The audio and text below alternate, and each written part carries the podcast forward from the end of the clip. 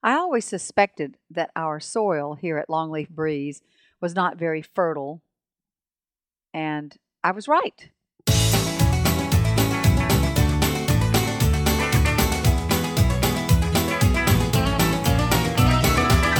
Welcome to Longleaf Breeze. Beginners learning subsistence farming using three simple principles approaching but never reaching subsistence. It's gotta be fun while we're doing it. And we don't make allness statements. And now, Lee and Amanda Borden. Thanks, Adrian, and welcome to our podcast of October the 13th, 2010. Whine, whine, whine. You're just carrying on and complaining about your soil, which I guess everyone who grows things needs to complain about his or her soil, and we certainly feel like we're entitled because we've gotten our soil test results back, and it was not all that good a news, I guess. Right, yeah. Um, mostly we know that our pH is highly, uh, it's on the high acid side, which means it's very low. That's right. we have low pH low. which is high acid. Most of the things we're growing on Veg Hill ideally would be growing in a pH of somewhere just a tad acidic. It, they don't prefer exactly neutral soil, they prefer slightly acidic soil in the range of 6.2 to 6.5, 6.8, something like that. That's sort of ideal. Well, our pH is 5.2 to 5.8, which means we're a full point lower than ideal. And if you're familiar with the pH scale, that means on the logarithmic pH scale, one point means that's 10 times more acidic than ideal. Yeah. So, except there's one group of plants that are enjoying the acid, and that's our blueberries. Just bring on the acid. We like acid. And Yeah. our blueberries obviously are happy out there. Mhm. And the soil test um, recommendations that come with the results say no liming necessary on the blueberries. They're just fine, But liming will be necessary on just about everything else. including the azaleas, which are also acid loving. Yeah, but they're not that acid loving apparently. so we know what what we've got cut out for us, and I know you've given some thought to the form of uh, lime liming that we should do, the form that that should take. Well, the cheapest way to do liming of soil is dolomitic limestone, and I think we can buy 50 pound bags for three or four dollars, and um, that's probably what we need to do fairly soon now. Hmm Go ahead and buy those bags. Ideally, we would till the limestone in. At least that's what the the liming recommendations would have us do. But of course, we're not into tilling. So what we will do is sprinkle ours on top of the soil along with the various cover crops that are growing on it and then depend on the critters to take it down into Right. the soil. So we do need to do that pretty soon if we can just free up some time. Nothing but it, right? Yeah, Nothing yeah, but time. That's right. Uh, we also discovered that, um, surprisingly enough, um, a good bit of our Veg Hill soil is low in phosphorus. That also is something that can be remedied. It takes phosphates, and so we'll be getting some phosphates to use to amend the Veg Hill soil and strengthen its phosphorus content. Right. But I guess that was the main deficiency that it had, right? Was Yes. phosphorus. So, Yes, phosphorus and the low acid, uh, the low pH. So So, well, we'll just have to get that lime going, and we'll report to you about that um, at some point in the future. We and do it have. is kind of yeah. nice though. Now, now let's think about this because until we do the liming, we sort of have an automatic excuse for anything that goes wrong on oh, Veg you're right. Once we lime, then we take away that excuse and we have to produce. Are we Yep. sure we want to do this? I don't know. we can't blame it on the soil anymore. We'll have to blame That's it on the farmer. We're just going to have to uh, go ahead and do that. So we'll, um, we- we'll obviously will be liming the soil, and the sooner the better, because liming the soil does not produce immediate results. It was interesting. I was doing some research about that this morning early, and it's relatively easy for those of us with acidic soil to correct it. it is something that will need to be done constantly. It's you know you can't do it once and then be done with it. It's going Mhm. to need to be done constantly, but it's cheap. Dolomitic limestone is cheap and it's easy to use. Our friends who have alkaline soil have a much tougher task to get Mhm. their soil closer to neutral. So um, I guess if we want to claim some kind of triumph, it would be that at least ours is the problem that's easier to solve. Yeah, and I am glad about that. So, uh, well, that was good news. So, uh, good news that that is that we can remedy it fairly easily and um, continue to do that. But let's talk about some of the positive things going on, even despite the bad soil. Even with our low pH, we have some gorgeous winter squash out there. I'm just Yeah. really having fun watching them grow. Yeah.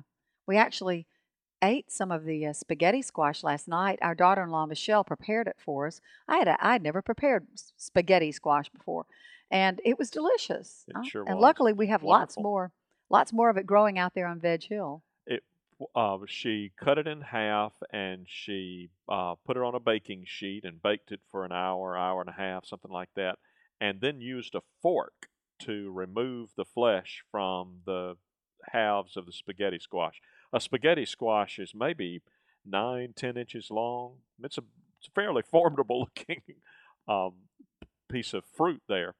And then she pulled all that out. So she ended up with something that looks something like pasta. And then she fixed it like pasta with butter and salt and pepper. And uh, I think we, what did we end up doing? Well, I, guess that was yeah, it, that was it. And it was very simply prepared, uh, you know, in that sense of the seasoning, and very good. Mhm. Um, so, and and the other squash that we have growing, uh, delicata squash. We have some um, Butternut. butternut squash, and that may be about it. I, That- don't I think think we, yeah, I haven't seen any acorn squash or anything like that. But well, pumpkins. Pump. We have pumpkins Well, we certainly growing, have pumpkins growing. and they're in but the you're squash right. family. We sort of were hoping that we would see some acorn squash, and we have not. So but that's okay. We we will go with what we have.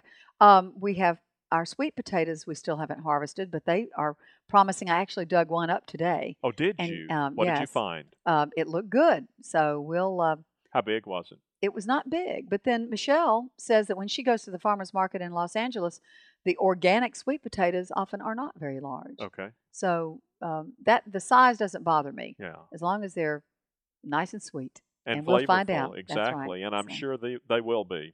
Yeah. Uh, they've had lots and lots of sunshine all summer long right. and um, have continued to thrive. So I feel good about our sweet Mhm. potatoes. We have some uh, s- some growth, even additional growth underneath the row cover in all the greens that we've planted too. They're looking good. Yeah, and so we're we're hopeful that they'll continue to grow until after the first freeze, at which time we can take the row cover off because hopefully the Carolina grasshoppers will be gone. Right? Isn't the We that- certainly hope so. yeah, we hope. So, um, anything else? Oh, guess the sun hemp. We have sun hemp grow blooming again out there. Yeah, and um, I guess we'll end up cutting it again, and we've got a, a decision we need to make right away about what's going to happen to Veg Hill East over the winter time, and that's something you and I have not. We've talked about various options, but we've not made a final decision on what we're going to do. Do we leave the sun hemp growing as long as possible and take the chance that we won't be able to get anything to grow then? Or do we go ahead and cut it down now and plant something that we think will take root and get us through the winter?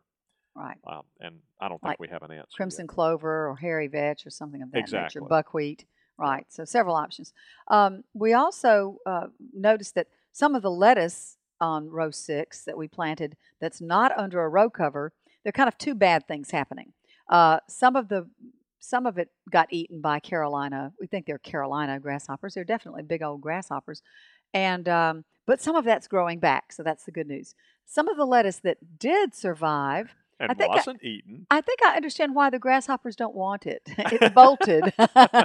and it is just not at all pleasant to eat. This is some butter crunch lettuce that you had um, close to the row cover on row six, but not under it. Um, and gosh, it's knee high now all of a sudden. hmm So, Yeah, Um, so we, we probably will have to redo the lettuce. Um, do we think we have no choice but to rip it out, or are we going to try cutting it back and see if Hmm. it will? I've already cut some of it back to see what happens, so we will we'll give it a chance. And we'll see what We'll see happens. what happens, okay, right. good. Um, but but we talked about that if we did decide to plant some more lettuce there, that we might need to just extend the row cover. And I am ready to do that now. I have every uh, all the uh, components in place to extend the row cover as soon as you give me the yeah, word. So So we hope to do that. Well, you want to talk a little bit about the the thinking you've been doing about the water preparations that we have for the future. Um, and the reason I've done that is that the other day I had a chance to get out with the GPS and plot out several things. First, I plotted out our orchard expansion. And I guess we can talk a little bit about that. What I've learned is that it it should work pretty well for us to take down that stand of trees that stands now between the barn orchard and the east orchard and it's going to turn it into one continuous orchard space, um, except, of course, for sad longleaf, which we will protect Sad at all longleaf gets to, gets to stay. Yeah. Sad longleaf is the mascot of Longleaf Breeze. Um, he was one of the very first longleafs we discovered, and at the time we discovered him, looked like he was going to die. He was like a large grass stage. Would you say between grass no, stage? I would say a small, small grass stage, small grass stage. Yeah. Okay. and sickly looking. Yeah. sort of bent over and dis- disreputable looking. Um, so you rescued him and pulled some other Brush trees away around it, from right. him and uh, talked nicely to him. and um, sad longleaf is no longer sad. Sad longleaf is a happy um, puppy, and we're so proud of sad longleaf that it's very important to us that whatever else happens, we're going to save sad longleaf. Right. So. And the nice thing about a longleaf, it should not be casting a huge shadow of any kind on. That's right. What um, makes longleaf so special for us here in the South is that they do allow canopy to thrive below them. So even if sad longleaf gets huge, it won't make it impossible for orchard trees to grow Right. around it.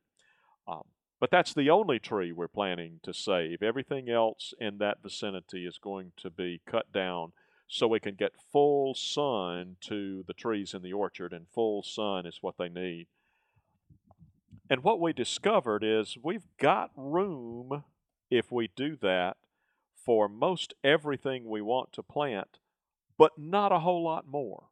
It's sort of, you know, it's the right size for Mhm. what we've talked about planting, but we won't have a lot left over, even though you and I were just talking this morning about the possibility that we might want to add an olive tree or two. I know. I'd really like that. I'd love to have a couple of olive trees, and we know that our friends at um, uni- uh, oh gosh, Jack State are experimenting with growing olives. Jack State being Jacksonville, Alabama, in uh, sort of mid North Alabama, and so we hope that if they can grow olives there, we can grow them here in Central Alabama. Right. So we we have we're optimistic.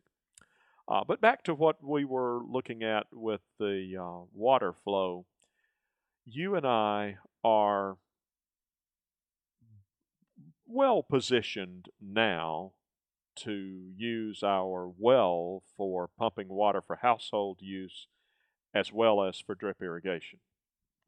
But we are anticipating a time when we won't be able to depend on the grid to be there all the time. Mhm. So what we're trying to do is put a put in place a system so we can pump water when we have power and then if we lose power we won't have to have electricity just to flush a toilet or brush our teeth or something like that. Right. So you know you've looked at the the fact that we need a upper tank and a lower tank to At serve least us. that's the Yeah. scheme we're working on right now, where we'd have a lower tank to catch the rainwater and an upper tank that serves as the storage tank and from which we would draw water for all household purposes. The upper tank would have a push pump that we could use when the power is available to give us full household pressure. But if we didn't have electricity at the time and we wanted to brush our teeth or flush a toilet, then there would be enough gravity to pull the water down so it could be used in that way. Wouldn't be quite as much as a household pressure, but it would get the job yeah, done. yeah, makes a lot of sense, really. And so that's our current thinking, at least. And what we would do is whenever we have PV, uh, photovoltaic power, and we have water in the lower tank and, and we have some empty capacity in the upper tank, we would be using that PV to pump the water up to the upper tank. So the upper tank stays as full as possible at all times. Yeah. So it sounds like a good plan to me. And then, of course, a lot of our water, current water usage, usage is uh, the drip irrigation for our veg hill, and for as well as the fruit fruit trees. And of course, if we plant new fruit trees, we do plan to put them on drip lines. So we had talked about possibly um, changing our source of drip irrigation water from the well to the pond. In other words, we draw our drip irrigation water out of our pond. Yes. Uh, NRCS, the Natural Resources Conservation Service, has um, some, some incentives to encourage people to use surface water like the pond rather than groundwater like our well. And I think it's, you know, if I've been if we've been irrigating from a well for a year, then we perhaps qualify for incentives to convert over to groundwater. Right. And I think you did a few calculations about the amount of water that's probably in the pond. Didn't you say the pond is almost an acre? Mm-hmm. Um, and based on a uniform depth of six feet, which of course is a bald guess because we haven't mapped it, we figure somewhere around two and a half million gallons. And that means that the roughly 6,000 gallons per week that we would be pumping once we have the orchard in place would represent one quarter of 1% of the water in the pond. So we think that's not enough to um, endanger the water level in the pond and that sort of thing. and the good news about that pond is that, uh, as we may have said before, it's fed from an underground spring. So um, we've been through two drought summers now, 2007 and 2010, and have not experienced a drop in the uh, a- significant drop. Yay! Yay in that pond level. Although our pond looks a little brown It does. this year. Yeah. but I don't know what that means. Anyway, so we're hoping that uh, we can maintain our planting, our vegetable gardening in, in the face of a drought using that pond. Now, I don't know what the bottom line cost is. Have you thought that through No. for all this I equipment? really and- that's a big wild card. It's a big fat question mark right now. What's it cost to put uh, a lower tank and an upper tank and a pump in the lower tank and a pump in the upper tank and the PV and all the things that have to come together for all of that to work. Um, it's just a, a some uncertainty that we will need to resolve yeah.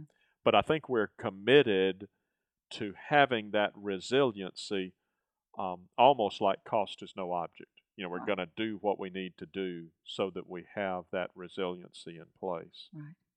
Well, it sounds like um, that you've thought it through well enough that we can at least, as we start to plan for future building and the lodge and all someday, and and water collection, that we'll have a master plan we can um, go to in the face of all of that the new Yeah. building. And as we think about it, we're updating the post on uh, this whole issue of water and energy flow, and I'll put a link to that on the show notes page. So Right. Well, thanks for doing that. That'll help. Um, well, I guess we're almost out of time today. I think we should say goodbye.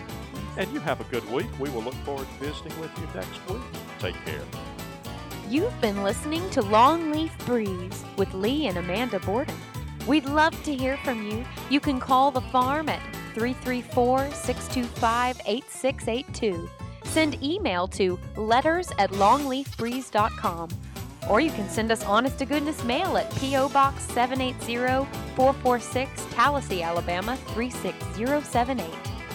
Visit us at longleafbreeze.com to learn more about the farm, to browse our archive, and to look over our planting database. You can also read the daily farm log, check in with Lee and Amanda, and talk with other listeners. That's longleafbreeze.com. Thanks for listening. See you next week.